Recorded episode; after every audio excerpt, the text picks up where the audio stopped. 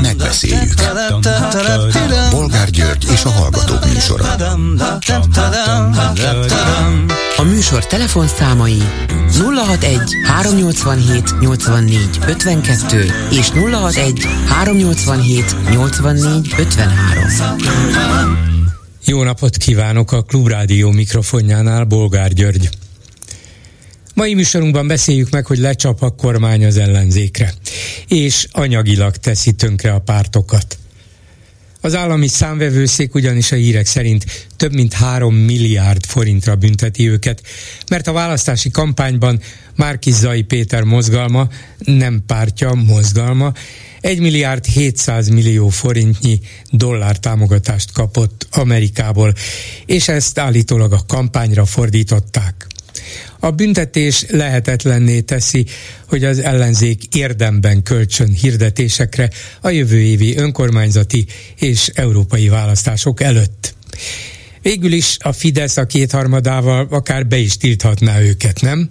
Úgyhogy igazán humánus megoldás. Mi a baj?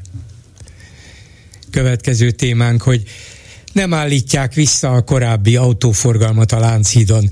Így döntött a főváros vezetése miután az úgynevezett lakógyűlésen résztvevők 79%-a erre szavazott. A többiek belenyugszanak majd? Vagy a Fidesz nekilódul, azon kívül a kormány nem fogja kifizetni a megígért 6 milliárd forintos hozzájárulást a híd felújításához.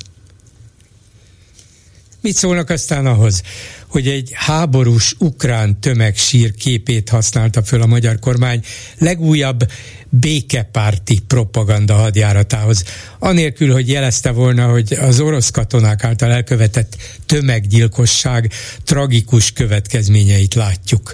Az ukrán fotós szerint ez ízléstelen, a fotó tulajdonos cég szerint pedig valószínűleg nem is jogszerű.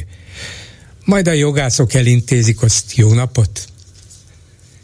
Mit gondolnak ezen kívül arról, hogy az ukrán külügyminiszter szerint csak azért szállították a kárpátaljai hadifoglyokat Oroszországból Magyarországra, hogy Orbán Viktor megmutathassa, ő minden magyarok védelmezője.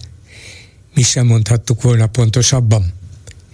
És végül beszéljük meg, hogy furcsa ellenzéki vita robbant ki Újpesten, ahol az önkormányzat a frissen felújított főtérre karfákkal fölszerelt, osztott ülésű padokat rendelt. Talán azért, hogy a hajléktalanok ne tudjanak rájuk feküdni. Ezt a kutyapárt rögtön nehezményezte, mire az önkormányzat kikérte magának, hogy hajléktalan ellenes lenne, és arra hívta föl a figyelmet, hogy a padok ülő alkalmatosságok, és bárki leülhet rájuk. Helyre kis vita, elvi és gyakorlati egyben, a Fidesz meg közben azt csinál, amit akar, kicsiben és nagyban az egész országban.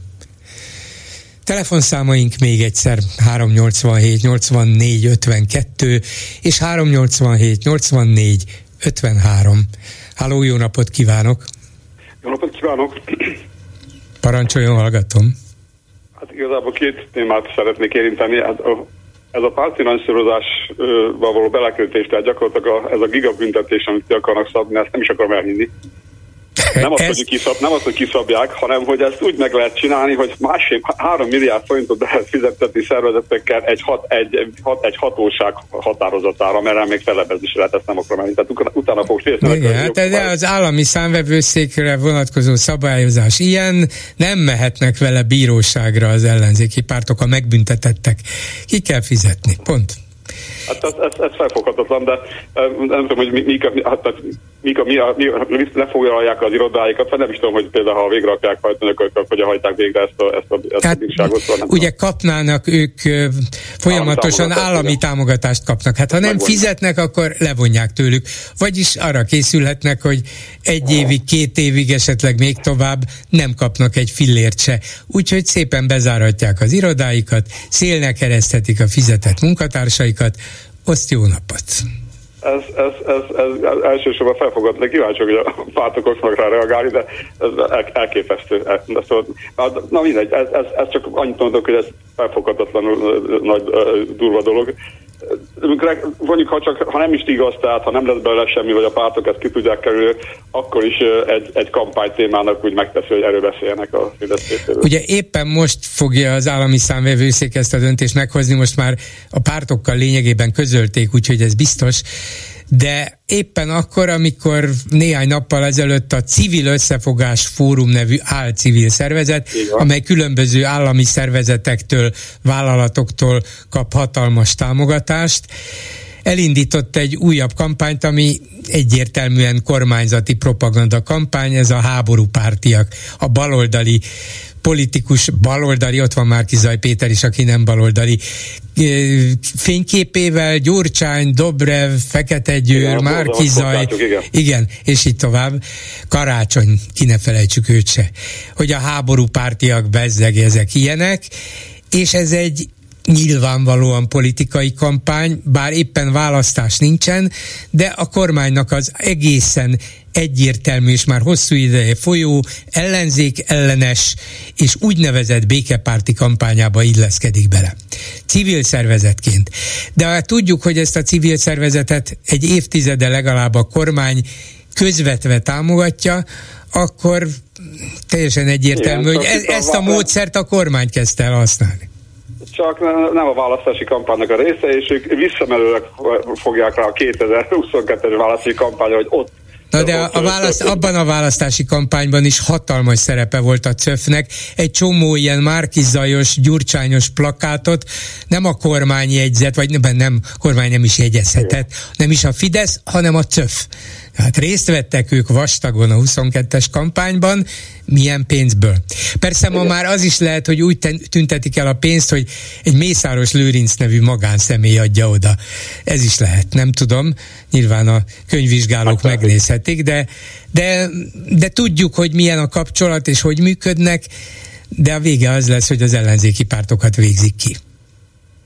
Hát, hát, lehet, hogy ezt majd kiviszik, kiviszik a világba, kiviszik Európába, legalább annyi, annyit megtegyenek a pártok, ha, ha ezt tényleg végre kell, ha ezt tényleg megcsinálják, mert ezek szerint meg lehet csinálni, de ebben a jogállam megtehető. Ebben az úgynevezett jogállamban minden megcsinálható. Ami, ami, ami még, még jobban felháborít engem még ennél is, mert ezt, ezt, ezt, ezt én csak egy, egyre, még egy, egy, egy kampányfogásnak, de nem akarom elhinni, hogy ez eltörténjen, de ami megtörtént, illetve nem biztos, hogy megtörtént, ez a, fogoly, ez a fogolycsere.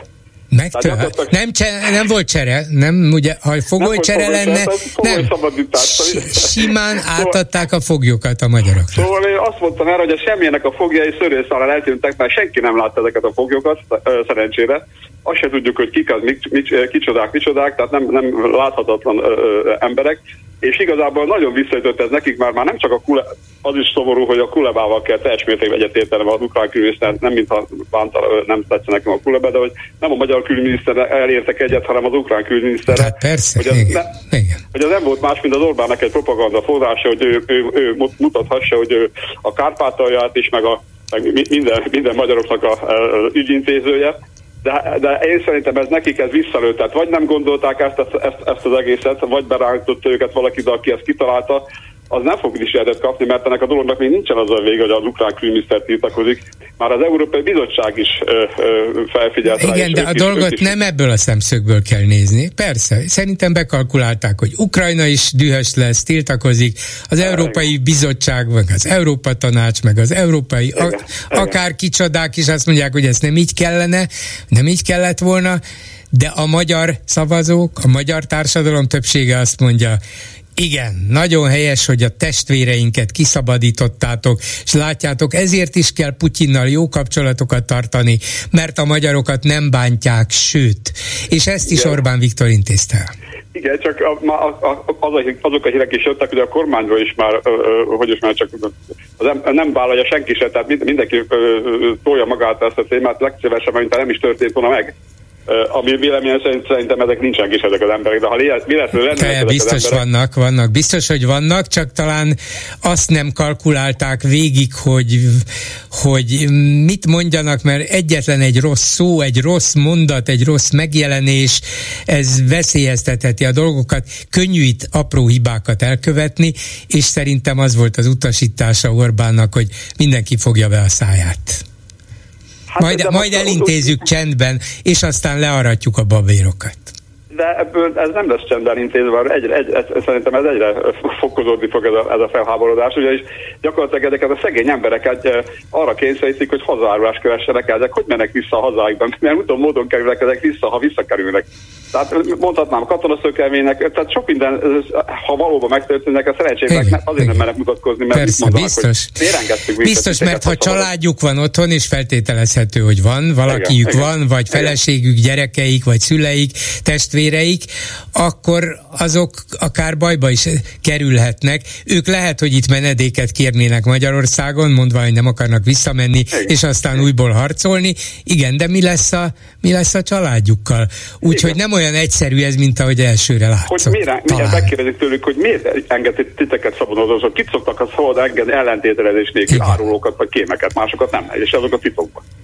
Hát mert ugye szerencsét, mert, ugye egy, egy hadifog, egy, legalább megér egy hadifog, az oroszoknak is megér annyit, hogy ha én adok szabadon engedni, én is kérek. Tehát itt igen, ezeket igen. minden ellentételes nélkül szabadon engedték, mindenki felteszi szerencsét. A kérdés, igen, ez nem az ukránoknak tett gesztus, hanem Orbán Viktornak tett gesztus. Hát, hát meg, meg az, az őrültségnek tett gesztus, tehát rendkívül, hát. rendkívül felháborító. Rendkívül felháborító. Ugyanúgy, ahogy, a, a, a, ahogy én mindig elmondtam, hogy az orosz háborús propagandában vastagon benne van az Orbán kormány ezerszeresen. Tehát nem most hagyja le magára, hogy benne van a háború, mert a propaganda részében egyre fokozódó mértékben most ilyet, hogy uh, ukrán sírokkal ukrán sírokkal kampányolnak, ez, ez elférháborít a dolog a világon. Hát szóval, hogyha az Orbán kormány szóhasználatát átvesszük, vagy fölidézzük, hogy nem hagyjuk, hogy Magyarország belesodródjon a háborúba, Most ez a belesodródás. Ez pontosan a belesodródás.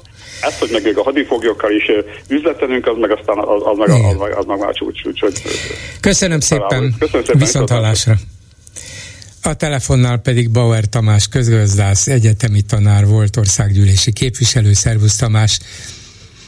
üdvözlöm a Rádió hallgatóit. Nem erről akartam veled elsősorban beszélni, kicsit távolról és gyengén hallom a hangodat, de talán majd fölerősödik. Igen.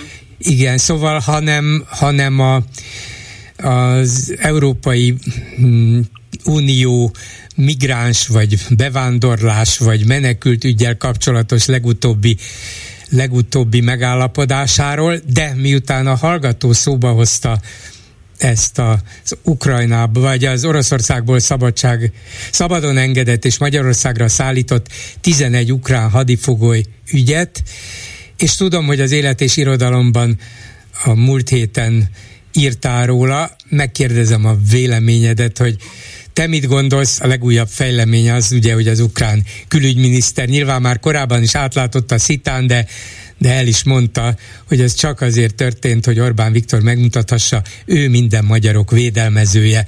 Te milyen bonyodalmakat és veszélyeket látsz ebben? Hát különösebb, őszintén szólva különösebb veszélyt nem látok, mert hogy mondjam, a világ véleménye az Orbán rendszerről kialakult. Ebbe a elítélő véleménybe ez az aktus be, belefér. Összhangban van mindazzal, amit Orbánról és politikájáról a civilizált világ eddig tudott és gondolt, és az, azzal is, amit mi magunk gondolunk erről a kormányról, az Orbán, Orbán Viktorról, a Fidesz nevezetű hatalmi gépezetről, a, a totális cinizmus, és a, a nacionalizmus hogy mondjam, maximális, maximális felhasználása, és emellett hát az a tény, hogy Orbán és az egész rendszer vitathatatlanul a Putyin rendszer oldalán áll ebben a nemzetközi konfliktusban. Minden gesztusa arról szól, hogy a Putyin háborúját elfogadja, elismeri, támogatja, és Ukrajnát pedig megveti, gyűlöli.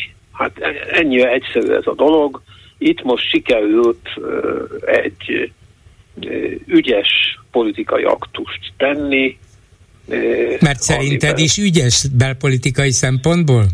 Azt én nem, nem, nincsenek komoly jelentősége belpolitikai szempontból, beleillik mindenbe, amit a Fidesz a nemzeti kérdésben 1993 óta következetesen művel ellenzékben is, kormányon is. Most olyan nagy hatalma van, hogy megteheti ezt, ugye kihasználja a különleges kapcsolatot az orosz ortodox egyházzal, ami a Putyin rendszer egyik fiókintézményévé vált, talán mindig nagyon hosszú, ugye korábban a szovjet rendszernek volt egy fiókintézménye, most a Putyin rendszernek egy fiókintézménye, és Hát most és, ugye or, én a és Orbán bennük látja a kereszténység megújulásának Így biztosítékát, van, szemben, a, szemben a hagyományos katolikus egy, igen, igen, igen. Így van, amely már e- Erről igen, nem tudod, ugye, nem tudom, hogy Ferenc pápát is értesítette Orbán, de nyilván a pápa is tudomást szerzett arról, hogy Orbán ilyeneket mondott. De hozzátenném, hogy én a legfontosabb új fejleménynek azt tartom, hogy Gulyás Gergely tegnap a kormányinfón elmondta, hogy ezeket az embereket az oroszok már szabadon engedték, és szabad emberként és nem hadifogolyként kerültek valahogyan Magyarországra. És hogy itt hol és miképpen élvezik a szabadságukat, ahol meg nem tudhatunk semmit. Aha. Szóval onnantól Tehát, kezdve szabadok voltak, hogy az oroszok elengedték őket hadifogságból, eljutottak valahogy Oroszországból valahová, de már szabad emberként, úgyhogy nyilván ezt találták ki, hogy hát innentől kezdve mi köze a magyar hatóságoknak hozzájuk. És Ugye? mi köze az ukránoknak. Az, pláne az ukránoknak, igen. Szabad emberek. Igen. Hát semmi, nem tudtunk meg különösebb újat az Orbán rendszerről ebből a történetből, csak sajnos nagyon sok kommentátor az első napokban azt mondta, hogy hát hogy ennek a dolognak örülnünk kell, mert 11 ember kiszabadult az orosz hadifogságból. Hát a 11 ember szabadulásának örülünk, a módjának nem talán. Hogy mondjam, nem lehet külön örülni annak, hogy a 11 ember sorsa hogyan változott meg ettől. Ez... Annak, annak örülünk-e, hogy az állami számvevőszék a hírek szerint milyen remekül érvényt szerez a jognak és a törvénynek, vagyis, hogy három milliárd forintnál többre fogja büntetni az ellenzéki pártokat, még nem tudjuk milyen arányban, mert hogy Márki Zaj Péter mozgalma 1 milliárd 700 millió forintja amerikai támogatást fogadott hát. Én azt gondolom, hogy először is nekik, hogy mondjam, jogilag be kell tudniuk bizonyítani azt, hogy ezek a pénzek a hat párt közös kampányára fordítottak. Mert a Márki Zaj, amióta kiderült, azt mondja, hogy neki volt egy külön kampánya a politikai kultúra javítására, aminek semmi köze a választási kampányhoz. Na most ez engem meglep ez az érvelés, bevallom. De a Mindenki De Magyarország a mozgalom a szerepelt a kampányban, feltüntetetten is szerepelt. Nem tudom, hogy ez de... elége bizonyítéknak, de ez biztos, hogy így volt. Szerint, én ezt tudom, én sem felejtettem el, jelölteket támogatott, meg ilyesmit, de minden esetre be kell bizonyítani. Ahhoz, hogy kiszabhassák ezt a büntetést, ahhoz be kell bizonyítani, hogy például a Momentum, például a DK, például az MSP kampánybeli részvételével ezt használták. Lehet, hogy ezt be fogják bizonyítani, nem tudom hogy mondjam, volt már a Jobbiknak egy ilyen borzalmas nagy büntetése, talán emlékszünk még rá. Bele is akkor, rokkant végeredményben, nem csak akkor, ebbe persze. De, de nem ebbe nem roppant ebbe, bele, hanem a politikai tartalmi kérdésekbe. Semmi nem lehet meglepődni. Semmi nem szabad meglepődni. Mindenre képesek, mindent megtesznek. Igen. Nincsen, nincsenek skrupulusaik. És de... lássuk azért be azt is, hogy Márki Zaj itt egy óriási hibát csinált. Vagyis nem lett volna szabad elfogadni ezt a pénzt? Nem tudom, de szerintem nem. Amikor benne voltam, mint a mint az ellenzék miniszterelnöke benne volt ebben a kampányban, uh-huh. akkor szerintem nem lett volna szabad ezt a pénzt elfogadni. A, itt egy óriási óvatlanság, óvatlan hibát követett el, de hát, hogy mondjam, Márkizaj országos politikai szerepének már vége. Akkor, akkor beszéljünk arról, ami miatt eredetileg hívtalak, a, az úgynevezett migráns kérdésről, mert jól látható, hogy az Európai Unió belügyminiszteri tanácsának döntése után, amit Magyarország és Lengyelország nem támogatott, a kormány teljes, teljes erővel fordult rá megint az úgynevezett migránsügyre, hogy mi nem hagyjuk a szuverenitásunkat, hogy mi nem akarunk másokat beengedni, hogy nekünk az a jogunk, hogy eldöntsük, hogy kivel akarunk együtt élni, és ez már bevált 2015 óta folyamatosan, néha intenzívebben, néha kicsit elhalkulva, de az emberekbe alaposan beleégették, hogy nem akarunk mi itt más színű, más nyelvű, más kultúrájú, más hagyományú, más vallású embereket látni, hát vagy ha mégis kénytelenek vagyunk, akkor ezt a Fidesz intézze el, ne pedig az Európai Unió. És nem látom, hogy az ellenzéknek erre volna válasza. Lehet, hogy nincs is válasz, mert ez annyira reménytelen volna? Én először is beszéljünk magáról az ügyről. A, az Európai Unió és a nagy menekült befogadó országok itt egy kettős nyomás alatt állnak.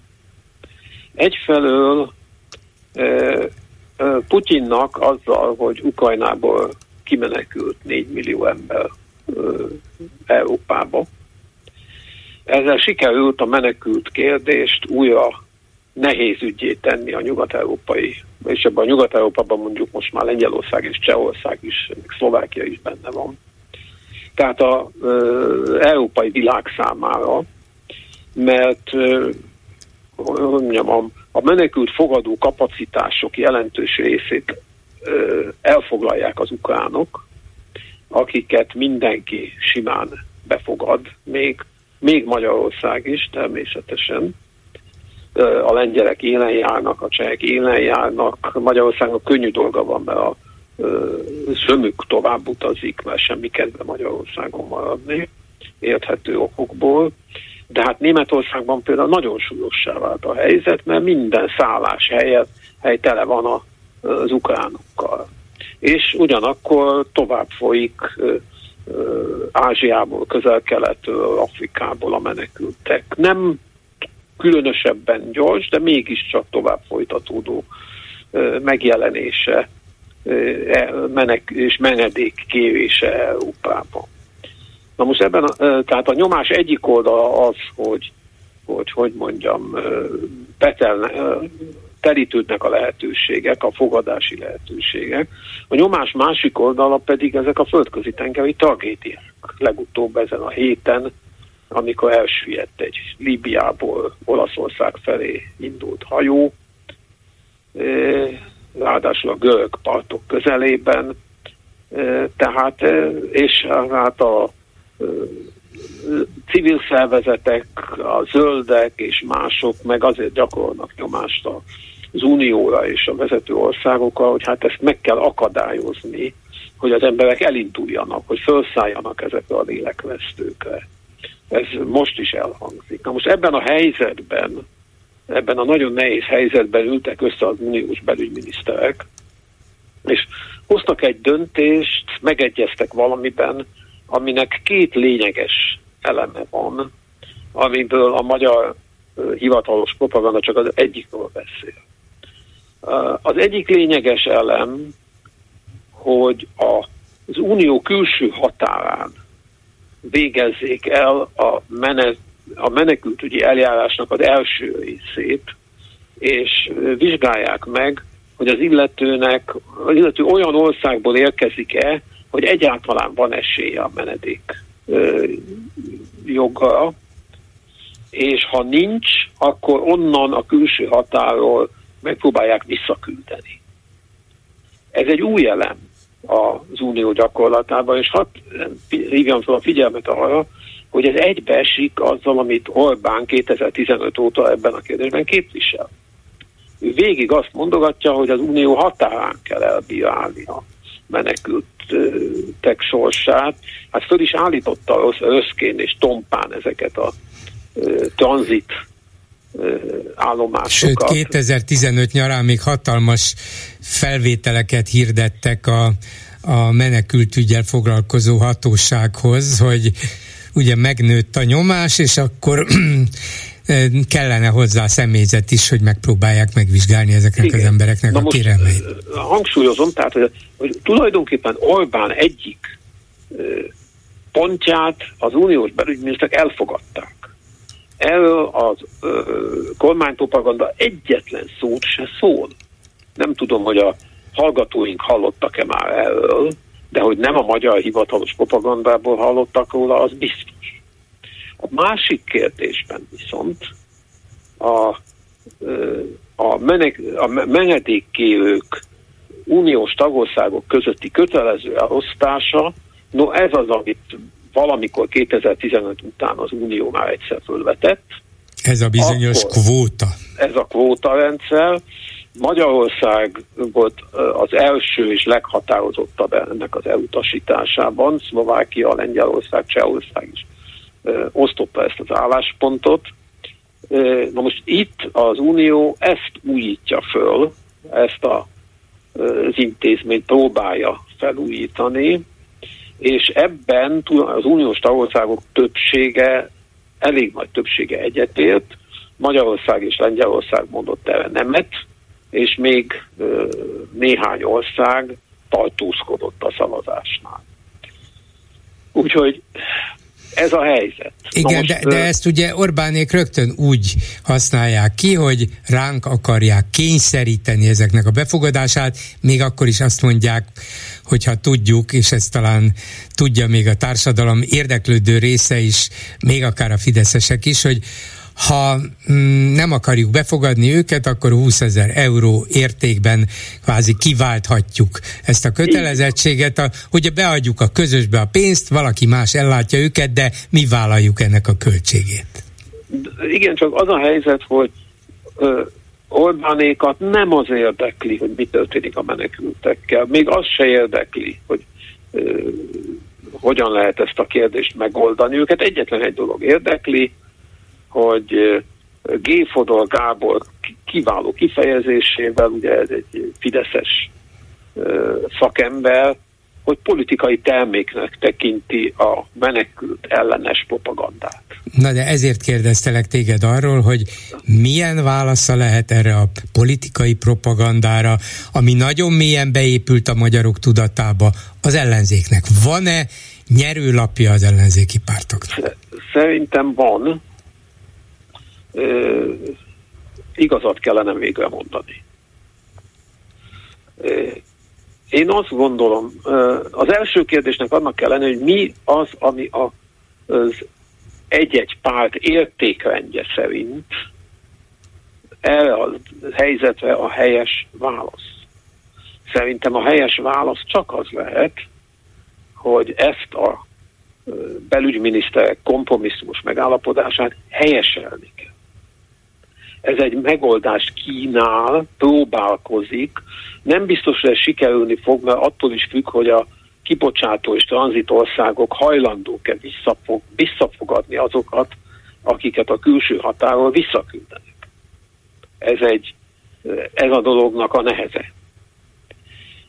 És az első jelek mondjuk Tuné, Tunéziával tárgya az EU vezetése, és a dolog nehezen megy, megkérik az árát valószínűleg, de minden esetre tény, hogy, hogy ez a hogy ez egy gyakor, meg, gyakorlati ez a kezelése lehet a problémának. Ez a megállapodás, ez a kompromisszumos megállapodás, ez egy helyes irányba tett ö, lépés, amit szerintem egy baloldalinak, egy liberálisnak, egy magát az európai értékrend a követőjének valló konzervatívnak szerintem helyeselnie kell, ahogy például Németországban helyesli a CDU, CSU helyesli, a szociáldemokraták és a zöldek kicsit fogcsikolgatva, de elfogadják. A fogcsikolgatás arra vonatkozik, hogy nem tudták azt elfogadtatni, hogy gyerekes családokat, kiskorú gyerekes családokat ne állítsanak meg a külső határon, hanem eleve engedjenek tovább. Ez volt a német álláspont, de ez nem volt elég szövetséges, úgyhogy ez nem került be.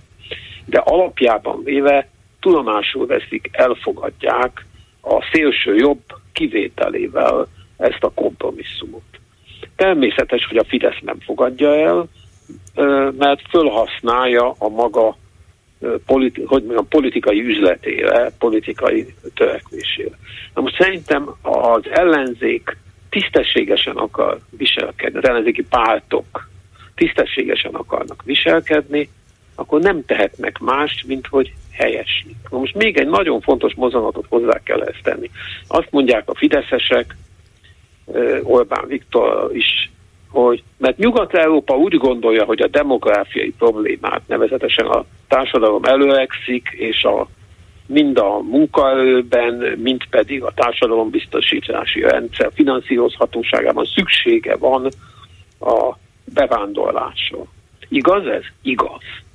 És mi a helyzet Magyarországgal? Magyarországnak is szüksége lenne bevándorlásra. A Németországban azt mondják a kormánypártok, hogy évi 400 ezer bevándorlóra van szükség ahhoz, hogy a német gazdaság normálisan működjön, és a német társadalombiztosítás fenntartható legyen. Magyarországon ez évi 50-60-70 ezer bevándorlót jelentene hasonlóképpen számolva. E, na most ma már az Orbánék is tudják, hogy nekik is szükségük van külföldi munkaerőre. Törvényt fogadtak el a vendégmunkásokról, és szervezik azt, hogy jöjjenek be vendégmunkások Magyarországra. Miért? Azért, mert az ipari üzemekhez, amiket fel akarnak építeni, nincs Magyarországon elegendő munkaerő. Csak azt hagyják figyelmen kívül, hogy a bevándorlásra nem elsősorban az iparban van szükség. A bevándorló külföldi munkaerőre szerte Európában elsősorban azért van szükség, hogy az egészségügy és a szociális ellátás, az idős gondozás működőképes legyen. Egy ö, nyugat-európai ország egészségügye egy napig nem működne bevándorlók ha úgy tesz, nélkül, aki járt már valaha Nyugat-Európában, kórházban vagy orvosoknál, az ezt tudja igazolni. Ez Magyarországon is így van. A magyar egészségügy bajai sok okból állnak elő. Vannak ennek finanszírozási okai, vannak ennek intézményi okai, de ugyanilyen harmadik tényező az, hogy Magyarország hivatalosan nem engedi a bevándorlást. A szociális ellátásban, és különösen az idős gondozásban, ezt valamennyien tudjuk, az Erdélyből és Kárpátaljából többnyire feketén jövő vendégmunkásoknak meghatározó szerepe van. Ugyanúgy, mint hogy Németországban például a lengyeleknek van meghatározó szerepe, nálunk az Ukrajnából és e, Romániából, Erdélyből érkezőknek. Na most nem lesz addig Magyarországon működőképes egészségügy, amíg nem engedik a bevándorlást. Hivatalosan, legálisan. Na most ezt a magyar kormány ezt már nem tudja, neki csak az akkumulátorgyárakhoz és az egyéb preferált üzemekhez akar behozni külföldi munkavállalókat Ázsiából, meg a világ végéről, de mindjárt kiköti azt, hogy nem hoz, hogy családegyesítés nincs, tartós leszerelés nincs. E, e, az ellenzéki pártok általában nemmel szavaztak erre a törvényre, az MSZP tartózkodott, ki tudja miért, de nem tudjuk, hogy miért, mert a Jobbik és a mi hazánk azért mondott rá nemet, mert helyteleníti, hogy egyáltalán idegen munkaerő jön Magyarországra. Vagyis ugyanaz az álláspontja, mint a Fidesznek. A, de hogy a többi ellenzéki párt miért szavazott nemmel, ezt nem mondták meg, nem tették világosra, többek között többen is nem, föl se szólaltak ebben a vitában, csak nemmel szavaztak. Már pedig ennek a törvénynek nem az a baja, hogy vendégmunkások kerülnek Magyarországon, szükséges. hanem az a baj, hogy embertelen körülmények között akarja tartani ezeket az embereket. Na most ezt azért mondtam el, mert egy példája annak, hogy az ellenzéki pártjaink nem tisztázzák az álláspontjukat se gazdasági, se emberjogi szempontból a menekült ügyben és a bevándorlás ügyében. Félnek, gyávák erről beszélni, azért hallgatnak ebben az ügyben. Mert ő, szerintem, mert ő gyávosságból, és annyira, hogy már önmaguk számára sem tisztázzák, hogy mi az álláspontjuk. Én emlékszem arra, hogy 2015-ben az első reakciói, legalábbis a DK-nak, még nagyon tisztességesek voltak, azt mondta, hogy, hogy Gyurcsány személy szerint, hogy azt a, 1500 menekültet minden további nélkül a Magyarország be tudja fogadni, el tudja helyezni, tud rajta segíteni. Azóta még a DK is elhallgatott ebben az ügyben, és a Momentum is helyesli a kerítést, legalábbis amikor megszólalt ebben a kérdésben, nem is beszélve azokról az ellenzéki politikusokról, és most nem csak a jobbikról beszélek, hanem az MSZP-ről is beszélek, akik büszkén mondják, hogy ők bizony a kerítést helyeslik, a menekültügyi kérdésekben még Strasbourgban is inkább tartózkodnak a szavazástól, mint hogy szint mhm. kelljen vallaniuk. Szóval, szóval te azt mondod, hogy az ellenzéknek tisztáznia kell az álláspontját, ha, nem kell félni? Hozzá Igen. Még valamit. Én tudom, hogy ők félnek, de ebben nincs igazuk.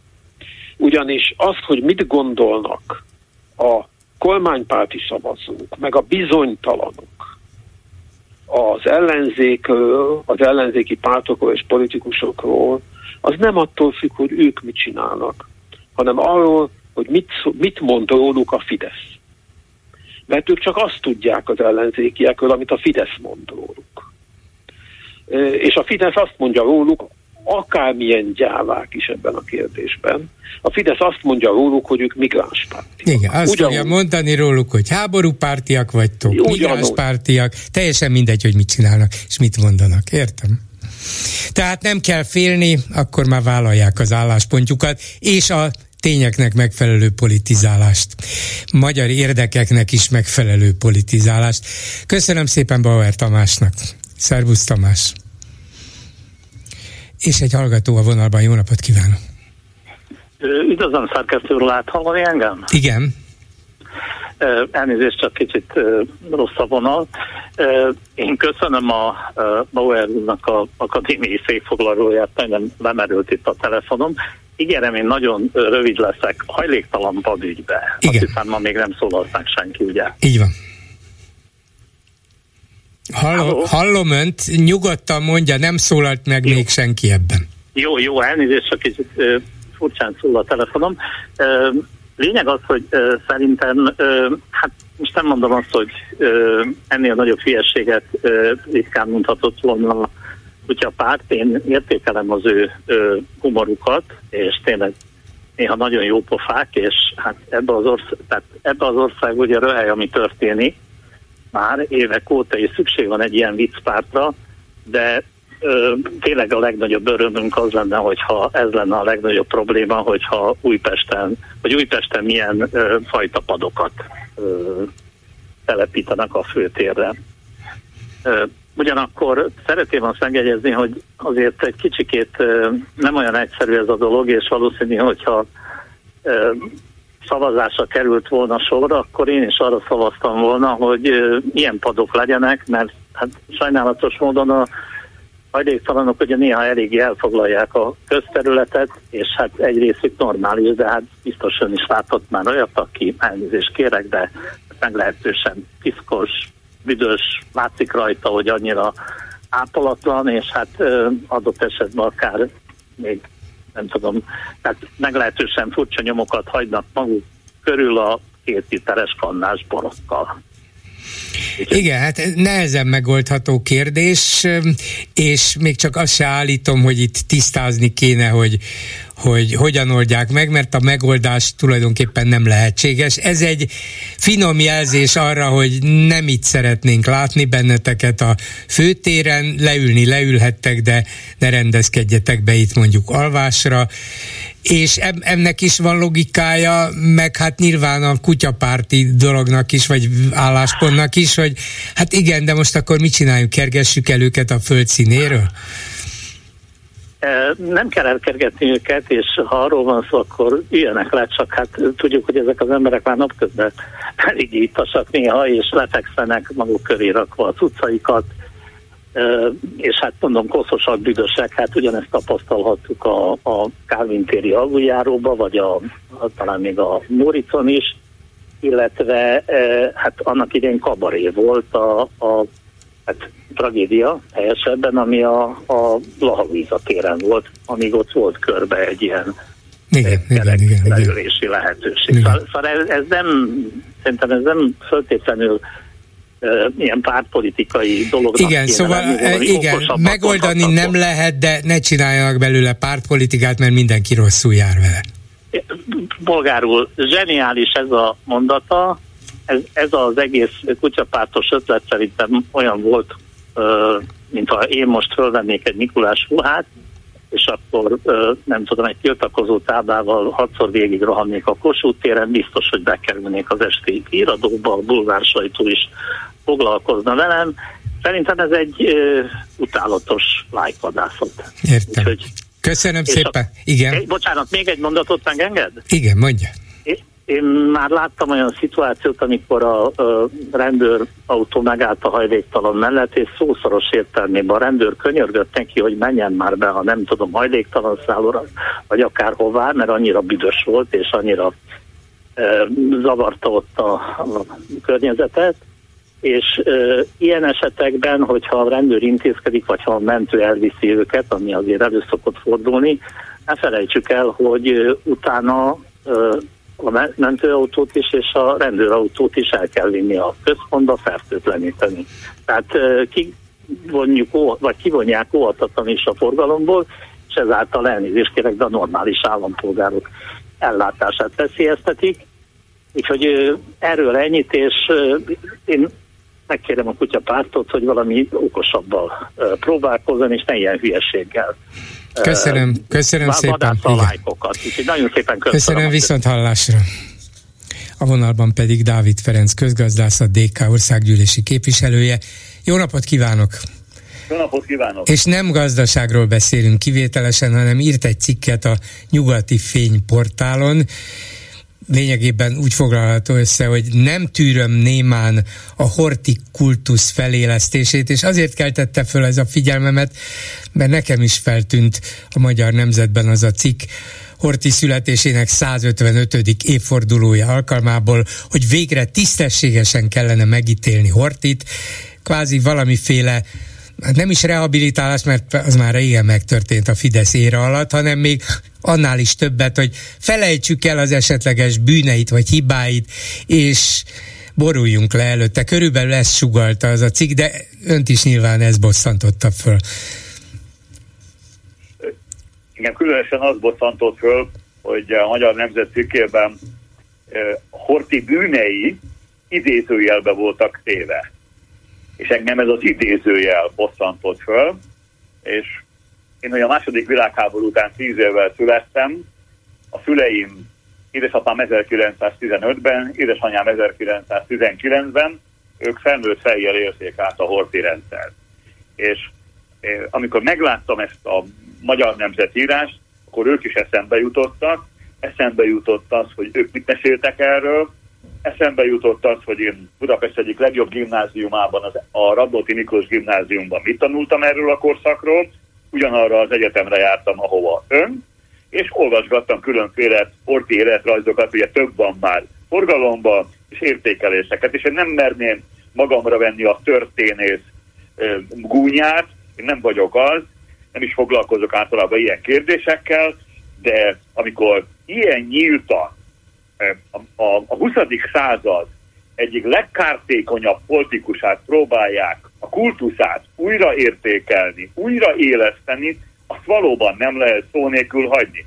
amikor ön azt mondta, hogy Hortit értékelni kell, na azt gondolom igen, ennyi évvel a születése és a halála után már szabad, de akkor tegyünk egy nagyon fontos jelzőt oda, tárgyszerűen, hogy 25 évig valaki állt egy ország élén, ugye gyakorlatilag 1919-től 1944. október 15-éig, Magyarország hova jutott 25 év után. Én nem vitatom, hogy a Horti rezsimben voltak olyan intézkedések, amelyek előremutatóak voltak. Én azt gondolom, hogy a konszolidáció, a gazdasági konszolidáció, amit elsősorban a 22 és 32 közötti Betlen kormány idején elért ez az ország, azt nem kell eldobni és megvetni, de ami 32 után következett, a gömbös kormányjal, az Imrédi kormányjal, a Darányi kormányjal, utána következően a Bárdosi kormányjal, amelyik hadat üzent Szovjetuniónak és az Egyesült Államoknak,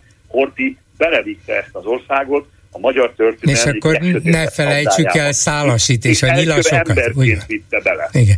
És ne felejtsük el a nyilaskorszakot, ami, hát, amit ugye Horti gyakorlatilag uh, jóvá is hagyott, és ne felejtsük el a több százezer zsidó kiírtását magyar közreműködéssel. Szóval valóban olyan katasztrófát hagyott maga, maga után, amiben az ő felelőssége nem kérdőjelezhető meg. De nem lehet, hogy ez csak egy újságírónak volt a véleménye, és bár Orbánék mindent megtettek, hogy, hogy Hortit amennyire lehet tisztára mossák, de de lehet, hogy Horti kultuszt azért nem akarnak építeni? Nem lehet, hogy tényleg ez csak egy ember, és az Orbán kormány ott megáll, ahol jelenleg tart? Na, én nagyon sokra tartom az ön jó hiszeműségét. Ez én csak kérdés volt. Kérdés volt. ne, ez egy jó hiszemű megközelítés volt, és ezt én nagyon fontosnak tartom, hogy ön így vezeti ezt a műsort. Hát azért emlékezzünk arra, amikor Lázár János elment Kenderesre, akkor éppen miniszter volt, most megint miniszter, és azt mondta, hogy igaz hazafi hős katona. Aztán ne felejtsük el, amikor a miniszterelnök a, azt hiszem a Klebersberg kastély újraavatásán azt mondta, hogy a 20. század kiemelkedő történelmi Áll, személyisége. Államférfiúja, így van. Pozitív, Igen. Nem tudjuk, hogy pozitív vagy negatív, az illet volna hozzátenni. És még néhány fideszes képviselő, csak azokat nem akarom idézni, mert Boldog István nem akarom idézni, mert szerintem szóra se érdemes, de ő is, el, ő is ebbe az útra beállt. Na most, ha még azt is belevesszük a történetbe, hogy a magyar nemzet nevezetű nyomdatermék, ami újságként jelenik meg, az a magyar kormánynak a hivatalos szócsöve. Ez az írás, ami megjelent most, június 18-án, ugye Horti születésének 155. élet évfordulóján, nem véletlenek, és akkor nem véletlen az sem, hogy előterjesztés van a fővárosi önkormányzat előtt, hogy Horti Miklós legyen Budapesten. Díszpolgára az sem véletlen, hogyha visszaemlékszik, van, mikor fehér lovat vezetnek, Horti Miklós fehér lovát végigvezetik a, a, a, a gellérszálló elől a közgazdasági értem felé a szabadsághédon, ezek nem véletlenek. Amikor én megírtam ezt a nyúlfartnyi írást, még egyszer mondva, hogy nem szakértő vagyok, és csak egy tárgyszerű megítélést kérek, hogyha leírják azt, hogy Horti tisztességes keresztény magyar ember volt, én ezt egyébként csak annyiban vitatom, hova vitte ezt az országot. És ha megenged még valami, az áthallás. Ez nagyon fontos. Horti Miklós Magyarország első embere volt, 25 évig minden olyan törvényt, ami Magyarországon megjelent, a zsidó törvényekre is gondolok, ő írt alá. Amikor Magyarországon a köztársasági elnökök úgy viselkednek, mintha hogy fölülemelkednének a dolgokon, nem igaz, nem igaz a mai köztársasági elnökre, nem igaz az előzőre, meg az azt megelőzőre sem. Aki Magyarország első embere, annak felelőssége van abban, hogy ebbe az országban mi történik, még akkor is, ha miniszterelnököket nevez ki. Horti Miklós, hogy mondjam, először mérsékelt jobboldaliakat, később nyílt fasiszta miniszterelnököket nevezett ki. Gondolok itt például Szójai Dömére, gondolok itt Bárdosi Lászlóra. Ők indították meg például előtte a Darányi kormány indította meg Magyarország fegyverkezési programját. Most Magyarország megint fegyverkezési program küszöbén áll. Magyarországnak a, a szövetségi politikáját a 30-as években Berlin, Róma, Tokió. Most milyen tengelyhez kapcsolódunk? Megint rossz oldalra viszik az országot? Tehát ez, én, amikor ezekről írok, akkor nem csak Horti Miklós személyéről van szó, mert Horti Miklós 1957-ben hosszú élete után meghalt, de az, hogy őt rehabilitálni próbálják, a jogi értelemben nem is volt háborús bűnös, az én felfogásom szerint az, ez olyan történelmi tragédiába vitte bele az országot, ami nem csak a, a, a, a nyilaskeresztes hatalom és a vesztes oldalra való kerülést jelenti, hanem az utána következő 40-50 évet is meghatározta. Tehát én csak ennyi, amit, amit én nem, még egyszer mondom, ragaszkodom a közgazdász szakmámhoz, de aki a szüleitől ezt hallotta, aki ezt olvasta, és még egyszer mondom, hogy azok az emberek, akik, az a több száz ezer zsidó akkor vesztette az életét, a munkaszolgálatosok, a kiskatonák, a civilek, hogy Budapest szétbombázták, hogy lebombázták az összes zsidónkat, az mind Horti Miklós nevéhez fűződik. Lehetnek neki részleges eredményei, de a végbizonyítvány elégtelen.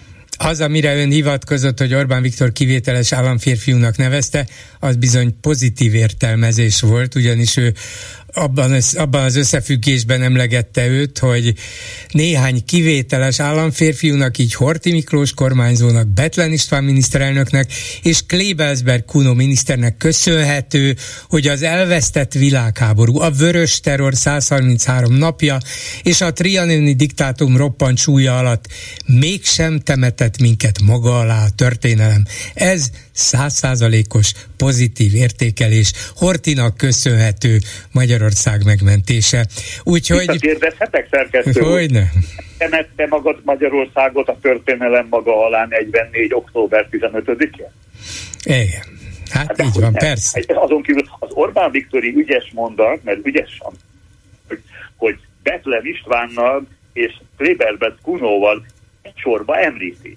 Míg a másik kettőnek az egyiknek ugye, mint kultuszminiszternek voltak elévülhetetlen érdemei a magyar közoktatás területén, a másiknak tíz évig ugye miniszterelnöke volt ennek az országnak, és jól tudjuk, hogy Betlen István igazi, hogy mondjam, atlantista volt, és egy igazi, hogy mondjam, elegáns, jobboldali arisztokrata volt, addig Horti Miklós, az ország teljhatalmú ura, ezt az országot a csődbe, a káoszba vitte. Ügyes trükkel, hogy egy sorba említem őket, Horti Miklós össze nem hasonlítható, még csak a tehetség alapján sem, Betlen Istvánnal vagy Kleberberger.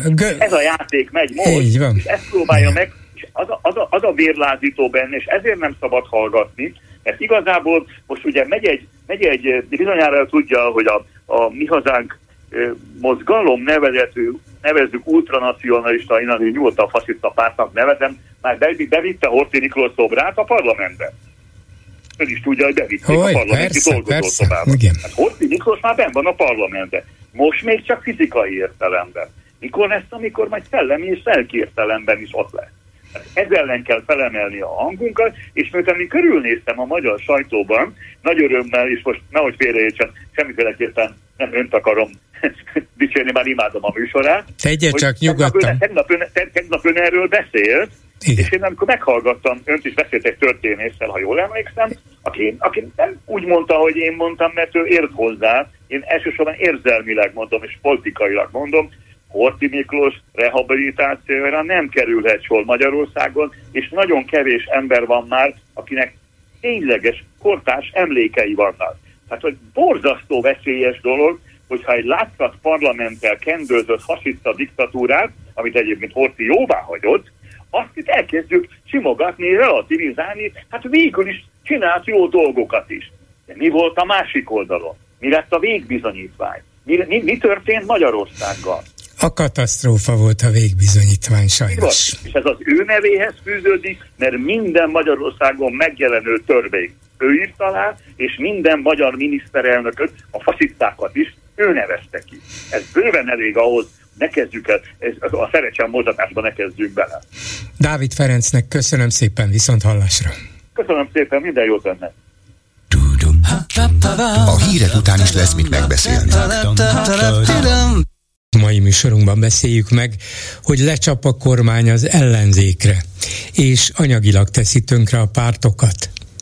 Az állami számvevőszék ugyanis a hírek szerint több mint 3 milliárd forintra bünteti őket, mert a választási kampányban Márki Zai Péter mozgalma nem pártja, 1 milliárd 700 millió forintnyi dollár támogatást kapott Amerikából, és ezt állítólag a kampányra fordították.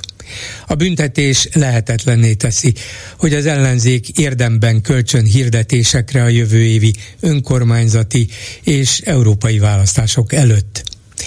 Végül is a Fidesz a kétharmadával be is tilthatná őket, nem? Úgyhogy igazán humánus megoldás. Következő témánk, hogy nem állítják vissza a korábbi autóforgalmat a Lánchídon. Így döntött a főváros vezetése miután az úgynevezett lakógyűlésen résztvevők 79%-a erre szavazott. A többiek belenyugszanak? Vagy a Fidesz nekilódul? Azon kívül, hogy a kormány nem fogja kifizetni a megígért 6 milliárd forintos hozzájárulást a híd felújításához.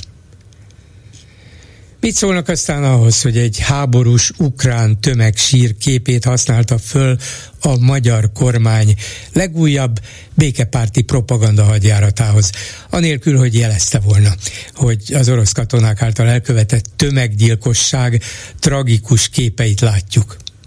Az ukrán fotós szerint ez ízléstelen, a fotótulajdonos cég szerint valószínűleg nem is jogszerű majd a jogászok elintézik azt jó napot?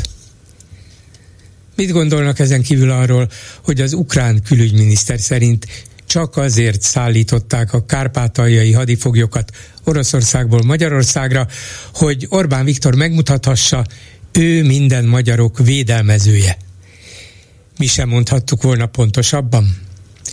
És végül beszéljük meg, hogy furcsa ellenzéki vita robbant ki Újpesten, ahol az önkormányzat a frissen felújított főtérre karfákkal fölszerelt, osztott ülésű padokat rendelt, talán azért, hogy a hajléktalanok ne tudjanak rájuk feküdni.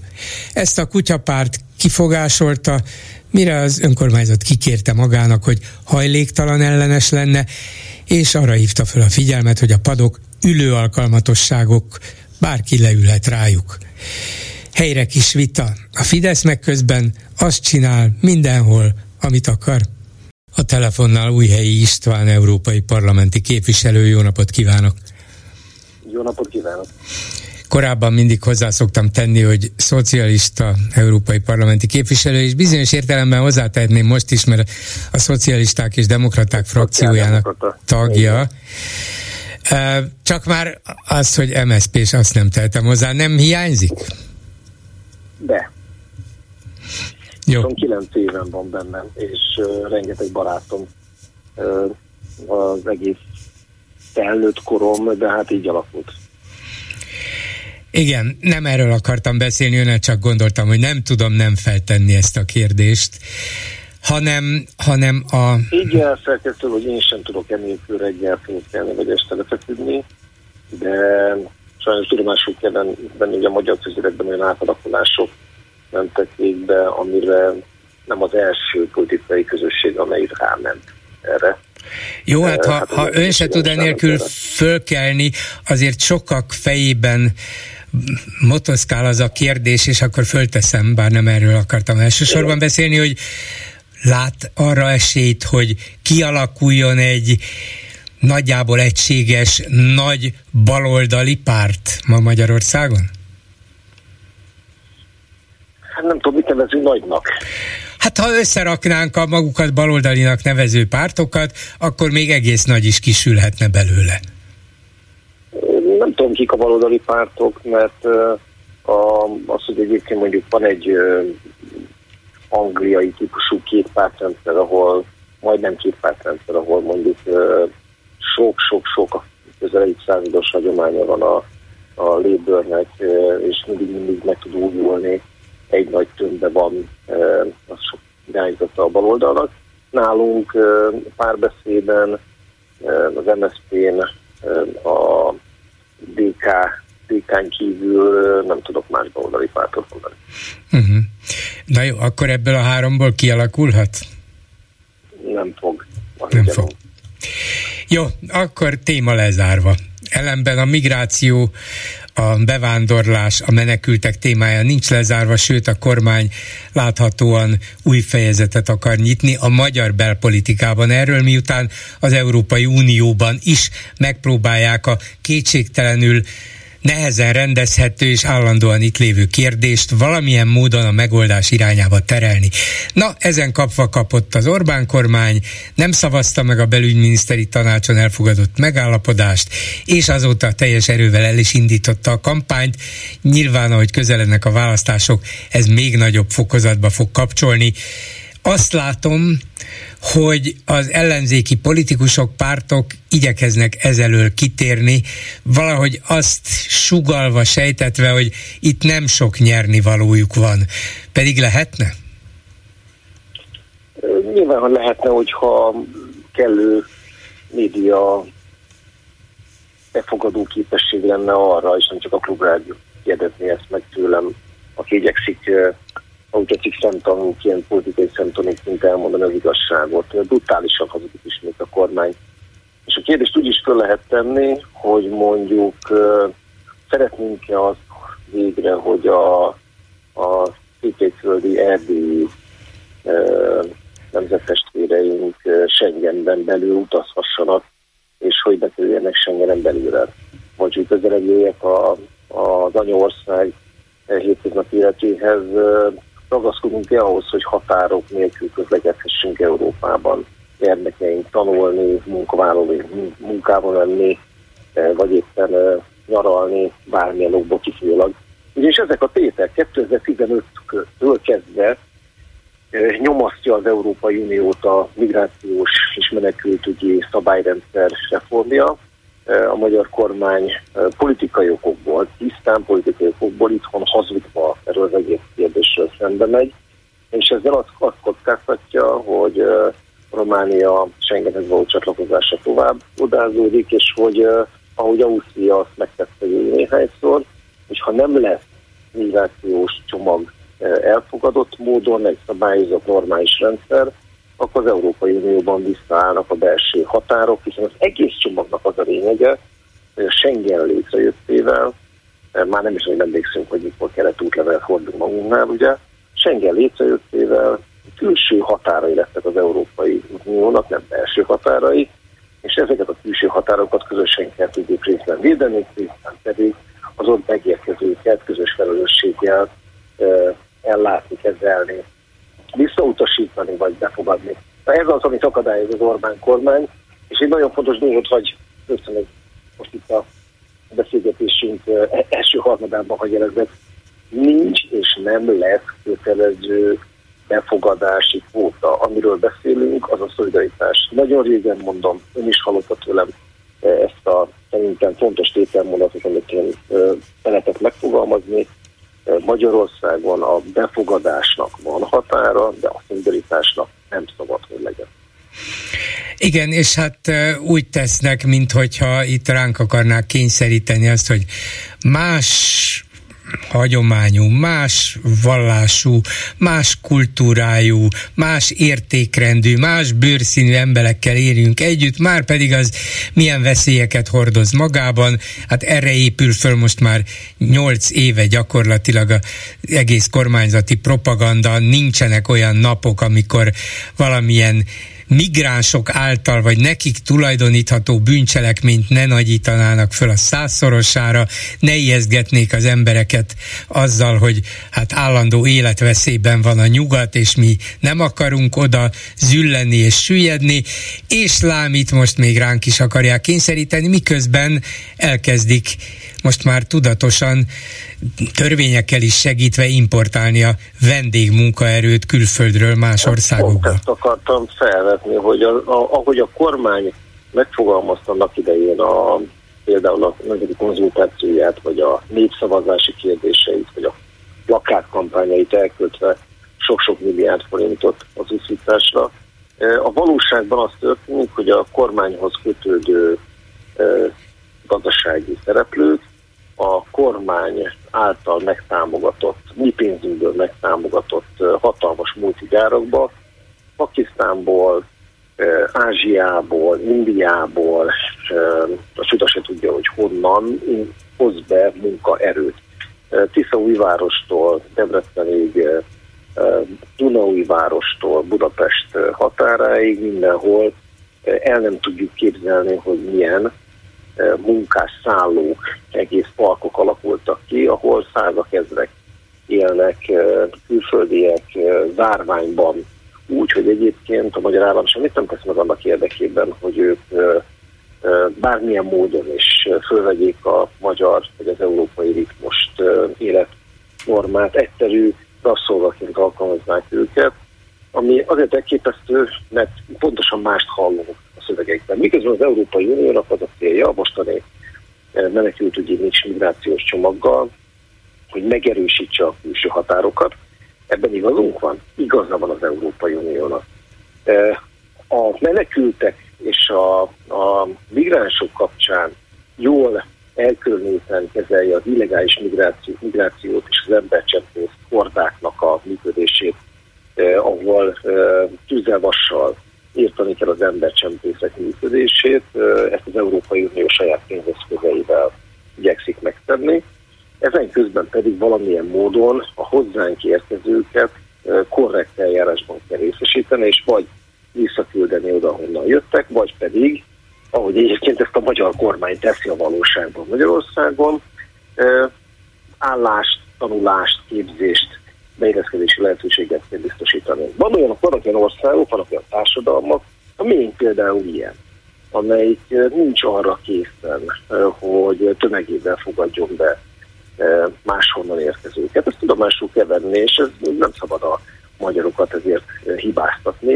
Nyilván nekünk is, hogyha lett volna hosszú évszázadokig gyarmatországunk, mint mondjuk Belgium, a Kongó, hanem is akkor hagyja veszélyek az Egyesült Királyság hatalmas nagy gyarmatirodalmáról, vagy Hollandiáról, vagy Franciaországról, akkor másképp is nyúlnánk ez a kérdéshez. Mi nem vagyunk ilyen típusú befogadásra kész állam, éppen ezért találta ki azt a lehetőséget az Európai Unió, hogy akkor szolidaritásból azok az országok, akik nem akarnak befogadni, azok járuljanak hozzá a közös határvédelemhez és a közös migrációs politikához.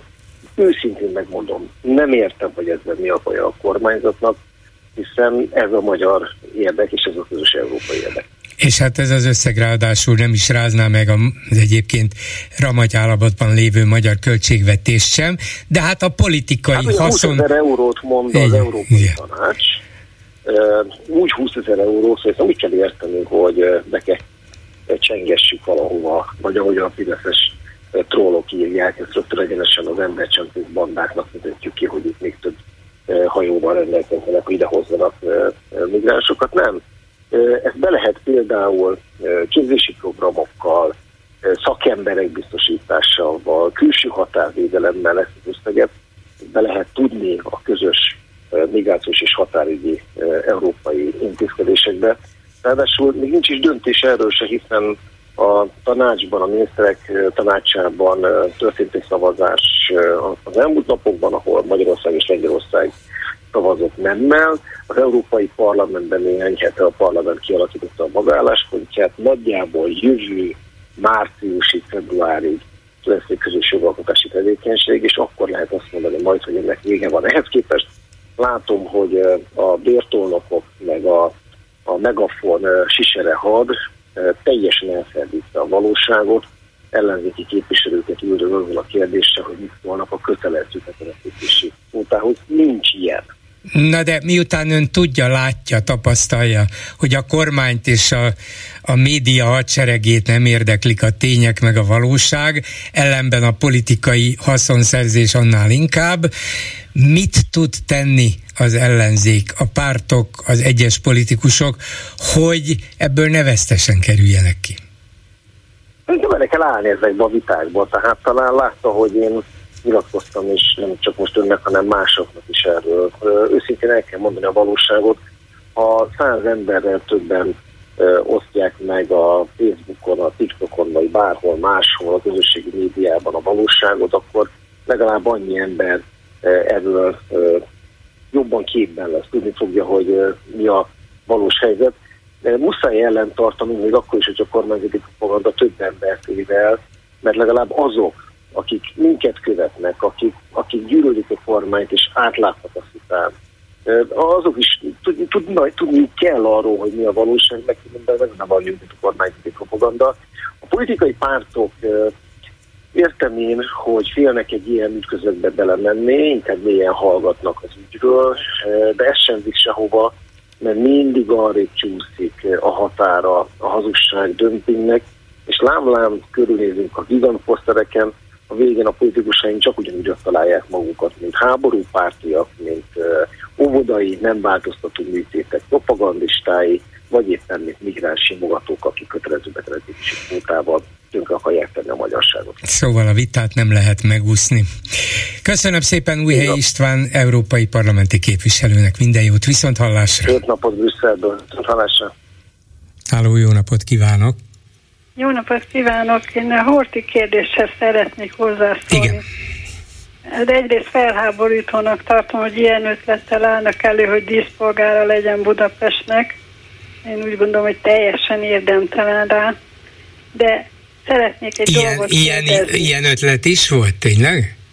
Hát itt hangzott el, nem, talán két hozzászólóval előtte. Hát, talán ezt nem, bár lehet, hogy fölvetődött ilyen, de abban a cikkben, amiben fölhozták, hogy hát a kvázi bűneit el kellene felejteni, és tisztességesen kellene megítélni azt a tevékenységet, amit folytatott, abban nem volt a díszpolgárság, úgy emlékszem, de biztos van, aki szívesen támogatná, nyilván.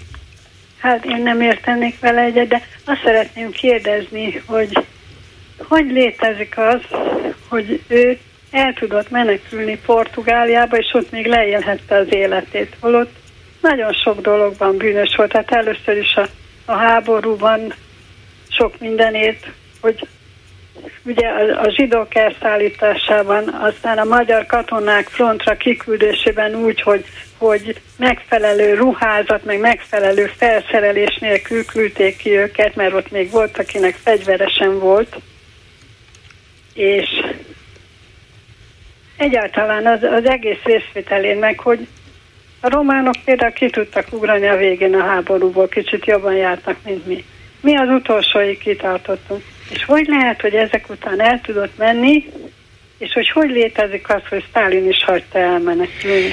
Hát, hogy kinek éppen milyen politikai szándékai voltak ezzel, ezt nem tudom megmondani, de igen, Stalin hozzájárulása kellett hozzá, hogy hagyják őt futni, így aztán, így aztán elengedték.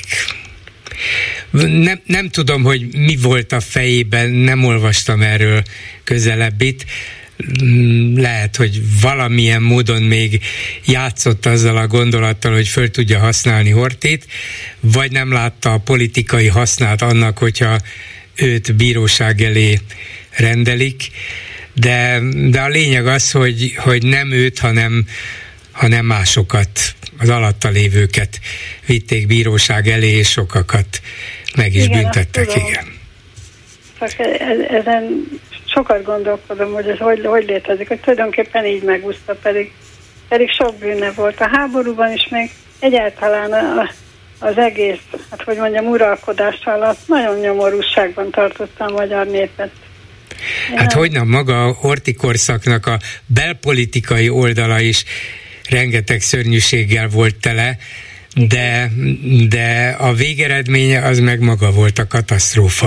A Igen. kiugrási kísérlet nagyon rossz megszervezése, az, az a gy- politikai gyengeség, amit ő kormányzóként tanúsított, a hatalom átadása, az, hogy még, még előtte ugye a német megszállás után hagyta, hogy hónapokig folyjon a, a zsidók deportálása, pedig egy idő után már tudta, hogy ez a biztos halált jelenti.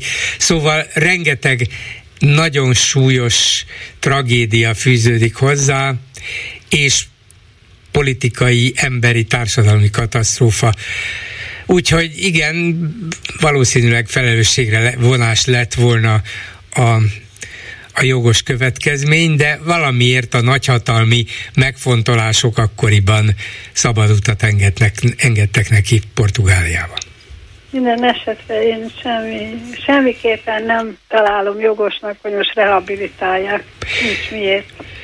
Hát bizonyos értelemben ez megtörtént az Orbán, Orbáni Igen. 13 év alatt, kimondva is már egyre, egyre jobban elismerték az ő állítólagos érdemeit, és gyakorlatilag az alaptörvénybe is belefoglalták, hogy 44. március 19-e után következett csak be az, hogy Magyarország nem volt szuverén, független ország, és visszatérnek ez a folytonossághoz. Hát addig Magyarország lényegében egy olyan úton volt, amit nem, nem kell kifogásolni, biztos voltak benne, igen, hibás dolgok, meg akár bűnök is, de de a rendszert nem, nem ítélik el Orbánék, sőt, úgy ítélik meg, hogy hogy, or, hogy eh, Horti alatt az ország magára talált lábára tudott állni a trianoni tragédia után, és ezért Hortit elismerés illeti nem bírálat. Hát, én nem, nem értek vele egyet. Én sem, hát köszönöm, én, én sem. Köszönöm szépen. Köszönöm szépen én is, viszont hallásra. Viszont hallásra. Háló, jó napot kívánok! Jó napot kívánok, Kristus Szilárd Németországból, és két dolgot szeretnék hozzáfűzni a Újhely Istvánnal történő beszélgetéshez.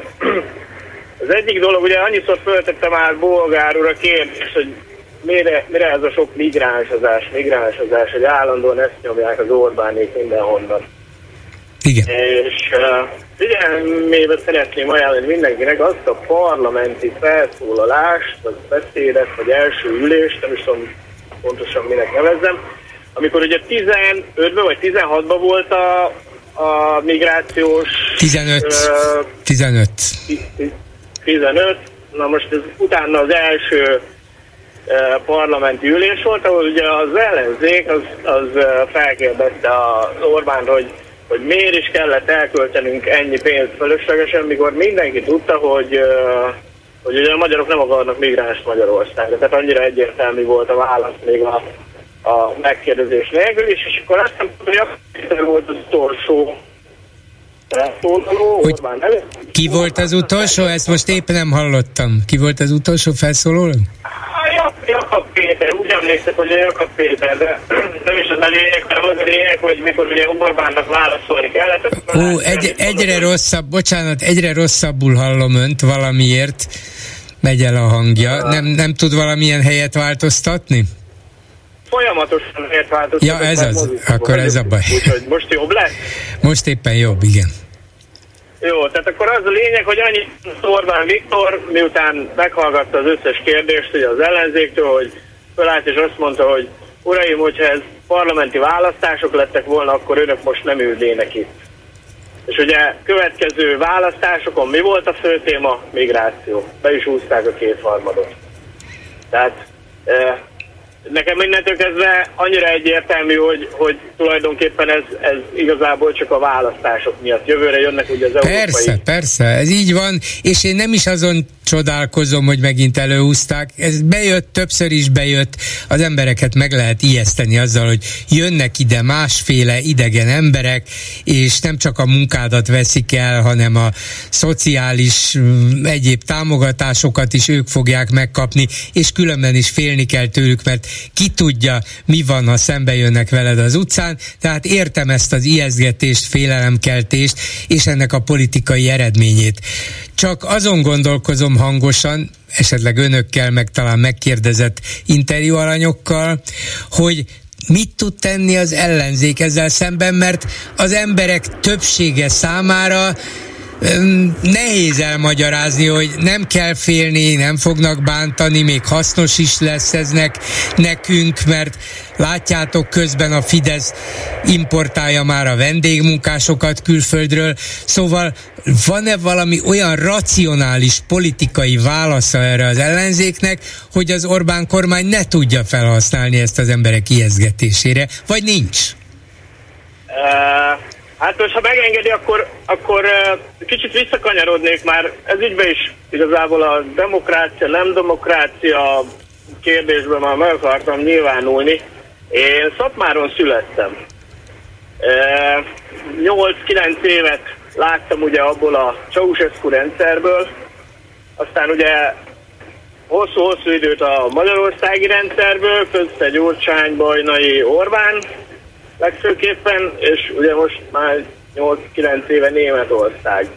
És én azt mondom egyébként, amit, amit többiek, vagy sokan mondtak, és so, Bolgár úr mindig is uh, próbál ellene ki hátrálni, vagy, vagy valami, hogy ez, ez ugyanaz, ugyanaz, a, ugyanaz a rendszer kvázi, mint a Ceausescu rendszer. Most azt hadd mondjam el, hogy, hogy minden évben anyagi stabilitásunk volt egyébként a Ceausescu rendszer alatt. Attól függetlenül, hogy ugye megvoltak a kajajegyek, stb.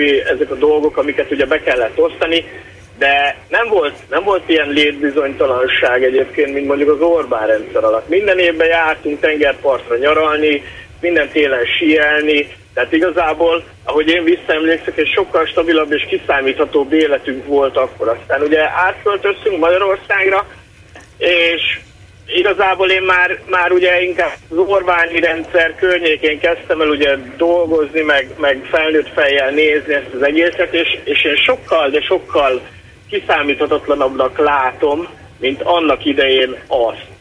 És ezért én azt mondom, hogy ez, ez igenis egy ugyanaz a diktatúra, mint a Ceausescu rendszer, vagy, vagy kommunizmus, vagy mit tudom én, a lehető legrosszabb, csak gyakorlatilag az évszám más.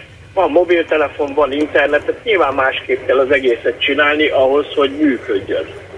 E, innen kanyarodnék vissza arra, hogy, hogy e, én igazából ezt az egészet már hála Istennek úgy tudom nézni, hogy, hogy e, igazából ilyen gazdálkodj okosan e, című dologgal, mert, mert már nem kell ezzel foglalkoznom. Tehát már nem kell emiatt ugye törnöm a fejemet, hogy mi lesz holnap, és mi lesz holnap, és mi lesz holnap. És, és például azt, azt még mindig nem értem, hogy, hogy ugye Orbánék elköltenek egy valamennyi pénzt a médiára, és ez ugyanúgy megvan megvan az ellenzék kezében, mert az ellenzéknek is ugyanúgy van internete, ugyanúgy, ugyanúgy vannak elérhetőségek interneten gyakorlatilag ingyen, csak egyetlen egy egyet kellene nekik is egyszerre montrázni. Minden megszólalás előtt mondjuk bevágni egy, egy Orbáni idézetet, például amikor megkérdezték, hogy és ami egyébként igazi, uh, igazat mondott Orbán, amikor megkérdezték, hogy miért kell a NERV föltőkésíteni. És akkor azt mondta Orbán, hogy azért kell a NERV feltőkésíteni, mert ha baj van, ők nem, nem lépnek le. Nem léptek le. Tehát baj van, és most nem hallottuk egyikről se, hogy lelépett, ugye? Hát talán még nincs akkora baj, hogy menekülésre kellene fogniuk. Azt, azt akartam kérdezni, hogy és Németországban nem érzi a bizonytalanságot, mert ugye utalt arra, hogy a Ceausescu rendszer valamilyen biztonságot adott, a Kádár rendszer is egyébként, ez a diktatúrák biztonsága, alacsony színvonalon, de mégis nem hagytak senkit talán éhen halni, vagy, vagy vagy hát kihullani a rendszerből, bár van olyan diktatúra is, kommunista ráadásul Észak-Koreában, ahol tömegesen halnak ilyen az emberek, de mindegy, ez más volt. A Ceausescu rendszer rossz volt, nagyon szegény volt, elnyomó volt, ráadásul magyarok számára még különösen fenyegető is. Igen, de, de valamilyen biztonság talán tényleg volt. Nem lehet, hogy az a bizonytalanság, ami hát ha nem is közvetlenül rendszerváltás után, mert akkor sok, sokan egy milliónál több ember elvesztette az állását, tehát az nagyon sokkoló lehetett, de a kapitalista rendszerben nem lehet olyan kiszámítottan élni, dolgozni, mert a dolgok gyorsabban változnak, munkahelyek gyorsabban szűnnek meg, talán gyorsabban is keletkeznek, de ez Németországban is valószínűleg így van, tehát ott nem érzi ezt a kapitalizmusból következő bizonytalanságot? Nem, nem mondja azt, hogy hát talán mégis jobb volt az a diktatúra, mert ott az ember bekerült egy állásba, és aztán megmaradt az nyugdíjig. E, nem. De Akkor miért nem, nem? Nem is, biztos, nem is biztos, hogy én vagyok a jó alany, akit erről meg kellene kérdezni, mert, mert Orbán Viktor és a jó Istennek hála olyan helyre sort az élet, ahol, ahol akkor se lesz baj, ha nagyon nagy baj lesz. Igazából ezt így tudnám röviden megfogalmazni. A viszont a másik része a dolognak, hogy, hogy kapitalizmus, igen, kapitalizmus, de ha nem lenne, nem lett volna ekkora fellendülés, és nem lett volna ekkora uh, munka, nem, nem nőttek volna meg ennyire a, a cégek uh, munkavállalói igénye, ugye amiért a migrációt is erőltetik egyébként Európában, akkor, akkor szerintem most is szűnnének meg állás. Most is ugyanaz lenne a helyzet, hogy, hogy, hogy megszűnnének állások, létbizonytalanság, csak most ugye egy olyan helyzetből kerültünk bele ebbe a problémás helyzetbe, ahol jelentős munkaerőhiányból van szerte Európába. Igen, igen. Tehát, tehát akkor, akkor ugye mindenkinek volt állása, beütött a krak, nyilván ki sokkal kevesebb volt a mozgástere, mint, mint most. Ha most uh, megszűnne például az én állásom, gyakorlatilag 3-4-5 helyre azonnal tudnék lépni. Uh-huh. És nem, nem, nem egy felsőbb, sem egy sima sofőr vagyok, tehát igazából a forrozásból élek. Értem. Értem, értem. Szóval, de azt mondja, hogy mindezt Németországban sokkal biztonságosabban, jobb körülmények között teszi meg, ez érthető, mint Magyarországon. Igen. Igen. Jó, hát és még egyet akkor, ha már migrációval kezdtük, és Németországban, ahol nyilvánvalóan szükség van arra, hogy jöjjenek ne csak vendégmunkások, de bevándorlók is, mert mert kicsi a természetes utánpótlás, a, a gazdaságnak meg szüksége van új munkaerőre.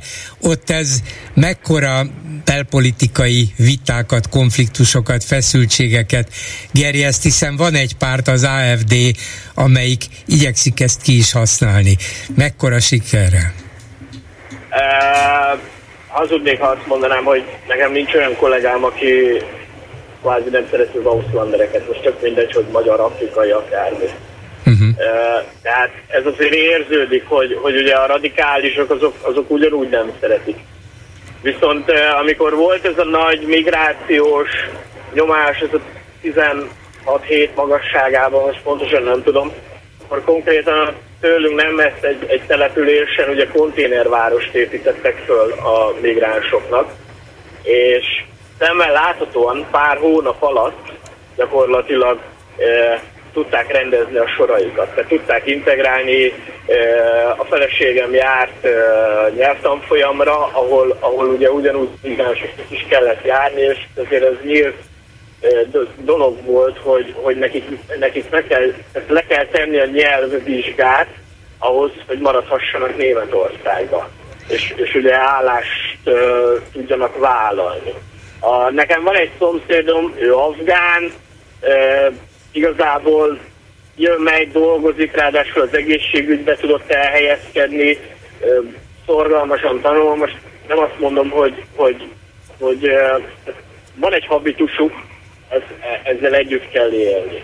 Ezt tudni kell kezelni. Tehát nyilván nem szabad velük e, olyan szinten ellen konfliktus, nem azt mondom, hogy konfliktus, csak nézeteltérésbe keveredni, de hogyha nézeteltérés is van, akkor sem szabad e, olyan határozottan fellépni, hanem normális, egyszerűen el kell mondani, hogy mi az embernek az álláspontja, és azt, én azt mondom, hogy megértik. A kisfiamnak nagyon jó barátja, egy szír menekült család. E, gyakorlatilag hozzák, viszik a gyereket, hogyha sportra mennek együtt valami, tehát lehet rosszat is mondani, persze halljuk itt is a hírekben, hogyha valam, valamelyik megbokrosodik, aztán, aztán hülyeséget csinál, de mind a mellett én azt mondom, hogy együtt lehet velük élni. Jó, nyilván igen, de hát a németek között is, németek között is van sok hát sok, nem sok, de ott is van olyan, aki szörnyű dolgokat csinál, vagy mond. Éppen hogy most ne, Magyar- Magyarországon oh. letartóztattak oh. egy norvégot, aki tömeggyilkosságokat akart elkövetni, szóval ez, ez nem attól függ, Azért hogy... a német hírekben ugye benne vannak azok is egyébként, tehát nem úgy működik, hogy jó, nyilván nem az AFD van hatalmon, és nem az AFD-nek van 90%-os médiája, mert feltételezem, az lenne, akkor itt is csak a migránsokról szólnának a hírek.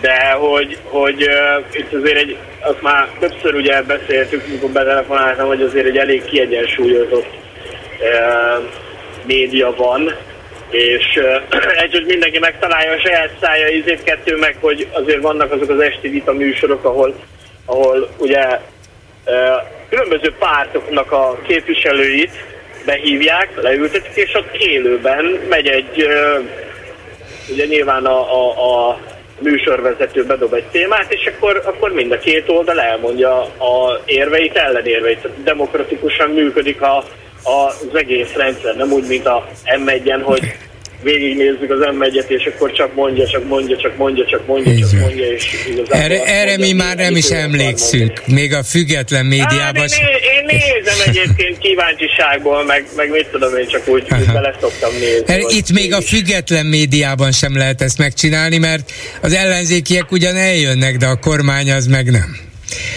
Úgyhogy... Hát, nem, a most a, volt a Szijjártó is a, a, az ATV, jó mondjuk ATV. Azt akarom mondani, hogy a Szijjártó nem, nem a, Szent, a Szijjártó nem a Szent Iványival vagy a Balázs Péterrel vitatkozik. Nem, nem, nem, meg igen. Na, nem, erre, nem egy erre hasonló mondottam. kaliberűvel, meg az se lett, ugye most a Borkainak is volt a a, igen, igen, igen. Svábival. Ja, vele Svábival, de hát ott ugye mindent megkérdezett a Svábi is, csak ugye amit a hallgató is reklamált, hogy a, a korrupciós ügyekről azt elfelejtette a Svábi is megkérdezni. Hát rég volt talán, igaz se volt, biztos azért. Köszönöm szépen, jó utat kívánok, viszont hallásra. Minden jót, viszont hallásra. Van egy hallgató a vonalban, egy kis türelmét kérem, mert itt van Lőrinc Saba, aki a Facebook kommenteket mondja. Szia Gyuri, köszöntöm a hallgatókat. A kommentek két témára koncentráltak, de előbb egy kis ö, hír összefoglaló, mármint a kommentelők részéről.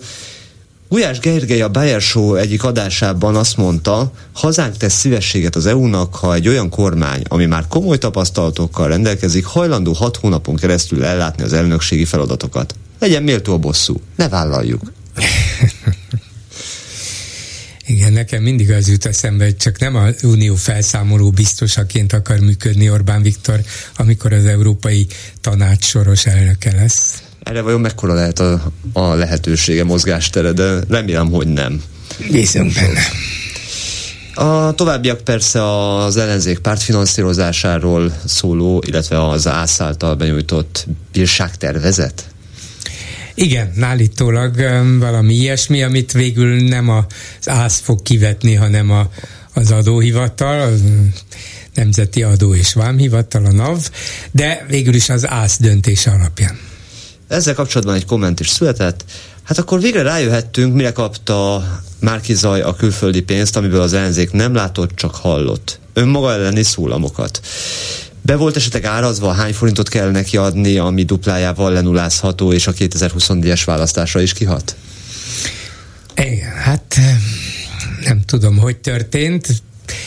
Az se biztos, hogy valaha megtudjuk, de, de az biztos, hogy itt a kormány kezében megint egy olyan lap, amit szépen oda tesz, és, és viszi az összes többi játékos, kártyajátékos lapjait ha már pénzügyekről van szó, egy kicsit másabb hír, az MNB nem változtat az alapkamaton. Hogy ezek is a nem váltással foglalkoznak?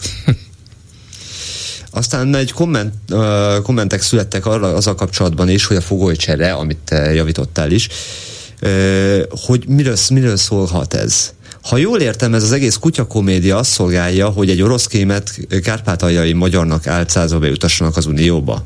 Nem lehetett olcsó, mondja a kommentelő. Hát nem hiszem, hogy erről van szó, ez egy sima politikai játszma.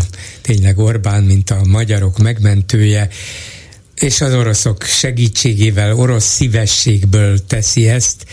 Nyilvánvalóan Ukrajna pedig ennek a ez csak nézi, ugye, mint megtámadott hadviselő fél, az egészben egy mellékes szereplővé válik, az egész abszurd. Bárhogy is a kommentelők egy része úgy vélekedik, hogy ezzel az akcióval vagy semmilyen, vagy az Istenek földi helytartója, gondolom, amit Orbán célzott, rendesen mellé nyúlt. Aztán egy másik gondolat, bár lehet, hogy ez a poén nem illő ide, mégis azért elmondom. Fogolycsere mondta egy hallgató, bolgár javította, pedig folyokat cseréltek szavazatokra? Esetleg egy miniszterelnök helyettes csere is indukálódhat miatta? Hogy belebukna ebbe semmilyen, azért azt megnézem, meg megvárom. Ennyi lett volna a komment szekció. Köszönöm szépen, és a hallgató a vonalban. Jó napot kívánok! Tisztelt Bolgár úr, Lászlói Budapestről, régi hűséges hallgató vagyok. Parancsoljon! Ez a külföldről érkező támogatás. Nos, ö, Magyarországon, Magyarországon egy párt van, akinek számnak a ig- igazolhatóan jött pénz Soros Györgytől, az melyik, melyik, melyik, melyik az a párt? Hát nem hiszem, hogy csak egy párt van. Ez, 1990. Igen, Ha- igen, ha igen, hát a- segítek, ugye? Igen, gondolom, hogy itt a Fidesz nevű pártra gondol, aztán uh, de hát az is biztos, most akkor komolyra fordítva a szót, ez igaz, hogy hogy Márki Zaj Péter mozgalmának jött ez a támogatás Amerikából. Az a kérdés, hogy hát igen, az a kérdés, hogy hogyan használtak Nem volt baj. Most baj. Ugye? Hogyha na, ha nagyon komolyan szó szerint vesszük a törvényt, akkor nem lehet elfogadni a kampányra a külföldi pénzeket. Az a kérdés, hogy ez végül is a civil szervezethez ment, Márkizaj szervezetéhez, hogy az a civil szervezet hogy használta föl, de ha az egészet maga valójában is úgy nézzük, hogy akkor a kormányzat miből csinálta a propaganda kampányait közpénzből, a mi pénzünkből, az önéből, amire nem lett volna, nem lett volna jogosult. Na ez az, ami elsősorban törvényellenes és feláborító is. Ezek, ezeket 190-ben nem volt baj, hogy a Fidesz kapott lóvét a sorostól. Sőt, a, a főnököt kivitte tanulni, nem tudom, Oxford volt, vagy Cambridge, azt hiszem. Oxford, Oxford. A soros, Oxford volt. Igen. Kivitte az Orbán tanulni két évre, hogy Angliába a soros. Hát nem két évre, csak egy, egy fél évre, és még azt se ülte végig, mert nem bírt ott maradni, hanem vissza kellett rohannia. Aha. Akkor, akkor, akkor a Soros bácsi jó bácsi volt. Most már rossz bácsi. Hát persze, most szépen föl lehet használni, mint a magyarok ellenségét, egy spekulánst, egy tudjuk kicsodát, és akkor még Gulyás Gergely azzal is előjön, hogy akkor a spekuláns, hogy be se engedik Angliába, mert tönkretette a fontot, Hát ebből semmi se igaz. Soros nincs kitiltva az Egyesült Királyságból. Na, ha már Soros, ö, 91-ben végeztem egy erősámol technikumban. Mi még tanult, tanultuk a, a soros kapcsolást. Most már, most már az se soros kapcsolás, hanem legalább nélküli kapcsolás. Hallottam a hírekbe, megőrültem. Van a soros és a párhuzamos kapcsolást. igen. Én csak ezek, ezek annyira keresztények, hogy nagyon, tehát minden december 24-én karácsonyfa meg karácsonyfa izzók, tudja? Van ilyen De 64 hogyne, hogyne, hogyne. Ha csak egy kiég, mert az, ugye az, az soros kapcsolás, ha csak egy kiég, mindegyiknek azt kell, hogy öreg. Találtak, még volt az az egy. Nem lehet megtalálni. Ha csak nem veszel egy ugyanolyat, és bele nem próbálod a, az első helytől a 64. helyig. Az egy olyan háromnapos meló. Uh-huh. Tehát soros kapcsolás. Igen, hát minden esetre Orbán úgy kapcsol, hogy a sorost ellenségnek kell beállítani, Mhm. és azt, azt a magyarok rögtön megértik. Ná- Nálunk mi felénk, ahol, ahol én fölnőttem, azt mondták, hogy oda nem, hogy nem mondjam, oda nem csinálunk, Igen. ahonnan enni kaptunk, ugye? Igen, de hát a hála nem, po- azt is szokták mondani, hogy a hála. Én meg Budapesten. igen, a hála nem politikai kategória, ezt is szokták mondani. Ez, ezt is tudjuk, de hát azért tudjuk már. Tehát, na. De lehetne emberi kategória, hát ebben az esetben nem az. Nem ez, nekem az Orbán nem ember, tudjuk.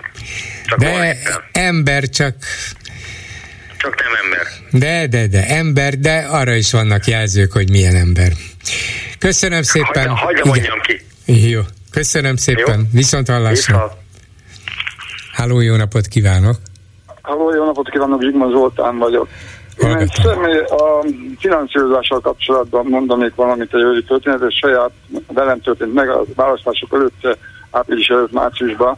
Én fuvarozással foglalkozok, két személyes vállalat vagyunk, feleségem a főnök, én meg vagyok a műszaki vezető és sofőr. Na, kaptam egy fuvart. Veszprémből kellett kiszállítani a Mi Hazánk mozgalomnak ilyen szórólapokat két nagy paletta volt, tehát több mint egy tonna volt az egész tudja, az Alegerszegre volt több ment, tapolca kisebb, oda kevesebbet. A, a helyi irodájukhoz vittem, és mivel, hogy, hogy ez nem olyan cégek, hogy targonca leveszi, hanem kézzel kellett lepakolni, segítettem a lepakolással, és egy ember volt tapolcán, aki, hát nem tudom, hogy milyen titulusa volt ő neki ebbe, a, de ő volt pont ott a, a Mi Hazánk mozgalom irodájába, uh-huh. és uh, Hát uh, megkérdeztem, hogy, hogy hát miből finanszírozzák maguk ezt a kampányt.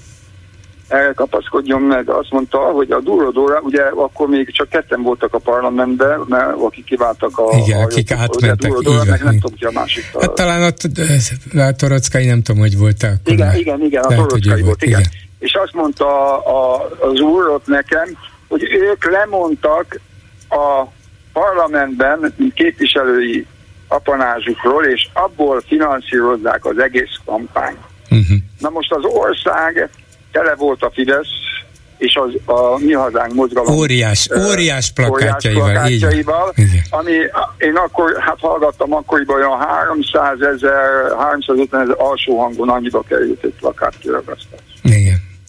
Persze, hát egy nevetséges dolog.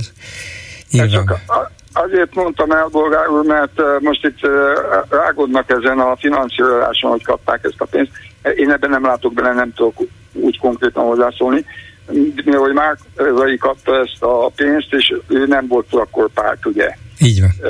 És hogy, hogy aztán, hogy mit osztott szét, mit nem osztott szét a pártoknak, azt én nem tudhatom.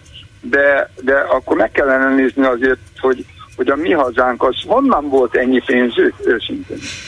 Hát nem tudom, nyilván hő, hős magyar polgárok ajánlották fel egyhavi bérüket, nem csak a parlamenti képviselők, hanem a, a mi hazánk hívei. De értem én a, a példáját, és persze, hogy meg kellene nézni, az embernek meg is van a sejtése, feltételezése, hogy honnan jött a pénz. Voltak valakik, akik be akarták őket juttatni a parlamentbe és volt Na, pénzük. Így Jó, van. Látom vége az időnek. Igen. Úgyhogy hogy csak ennyit akartam mondani gyorsan és végre. Köszönöm szépen, viszont hallásra. Én köszönöm, hogy meghallgattak viszont.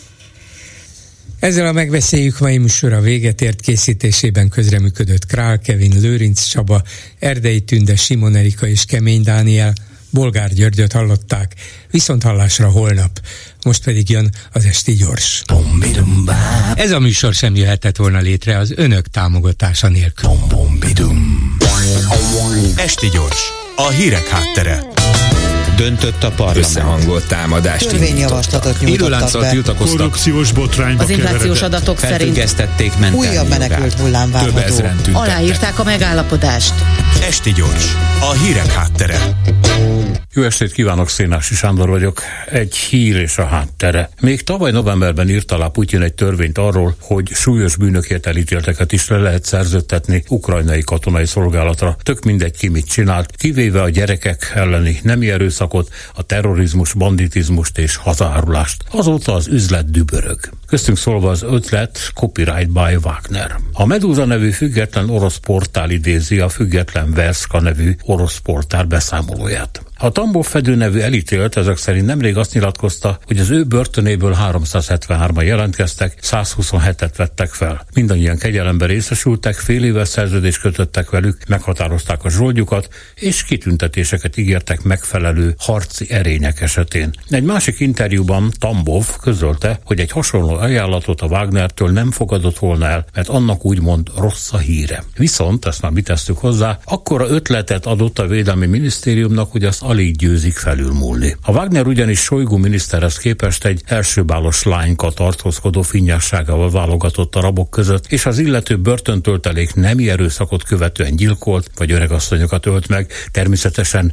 őket is egy szexuális abúzus után, attól az embertől azért Prigozsin tartózkodott. Nem így a minisztérium. Az egyik délceg katonajelölt Olag Batisev 21 csapással végezte ki volt élettársa új partnerét, egy másik Pavel Aljuhin nevű 38 éves meg azért kapott 26 évet, mert kirabolt és megölt egy 91 éves öregasszonyt. Ám a lángoló nemzeti érzés tüzében az ilyen apró félrelépések természetesen hamuvá égnek. Az pedig, hogy sokszoros bűnözők front jelenlététől a haza tiszta fényre derül, Oleg Pancsurin, a 71-es motorizált hadtest parancsnok helyettese is megerősítette, aki szerint az ex-rabok harci mentalitása abszolút felülmúlja a szerződéses katonákét, valamint úgy fogalmazott, hogy az érintettek szemében gyilkos tűz lobog. Hát nem mondod Oleg. Ami az előbb említett Pavel Aljohint illeti, ő 2022. januárjában taxisofőrként vitte haza a nénit az élelmiszerboltból, segített becipelni a szatyrokat, elfogadta a teát az idős asszonytól, majd miután kifaggatta, leütötte, megfojtotta, és elrabolta egy millió rubeljét, ami körülbelül 12 ezer dollárnak felel meg. Aljuhint februárban ítélhették el, vagyis a 26 évből majdnem pontosan annyit ült, amennyit az orosz hadsereg az invázió kezdete óta Ukrajna földjén eddig töltött, vagyis 15 hónapot. Korábban már elítélték szexuális erőszakért, tartásdíj nem fizetésért, nemi betegség tudatos terjesztéséért, elnézést a hülye kifejezését a bíróság angolra fordított ítéletéből idézek, és különösen súlyos testi sértésért is. Ja, és még volt némi nem illegális fegyverkereskedelem, és egy haragos gyorsa autójának felgyújtása. Úgy nagyjából ennyi. A haza üdve mindez semmisítette. Ez az, ami a Wagnernek is sok volt. Prigozsin az orosz BTK 131-es és 132-es cikkei alapján elítélteket nem fogadta be, mert valamiért különösen gyűlölte a szexuális integritást megsértő bűnözőket, talán a finom lelke okán. A Wagner híre egyébként és világszerte az extrém durvaságon, a könyörtelen azonnali kivégzéseken, és azon alapul, hogy a sajátjaikat is agyonlövik, ha dezertálni próbálnak. Innen nézve még elképzelni is nehéz, hogy a Wagner illemet sokszorosan megsértő, a Védelmi Minisztérium által alkalmazott kemény bűnözők mire lehetnek még képesek. Persze az alkuba belehalhatnak ők is. A BBC kutatásai szerint még az invázió első hónapjaiban az orosz katona halottak között a 20-as éveiket taposó szerződéses harcosok voltak többségben, már a 30-on felüli kegyelemben részesült extrabok fekszenek a meggyalázott ukrán földön, akiket aztán vagy elvisznek a bajtársak, vagy sem, ahogy a helyzet hozza. Ukrajna tehát most a fegyházakkal is harcol. Eddig 15 ezer orosz bűnöző kapott fegyvert ellene.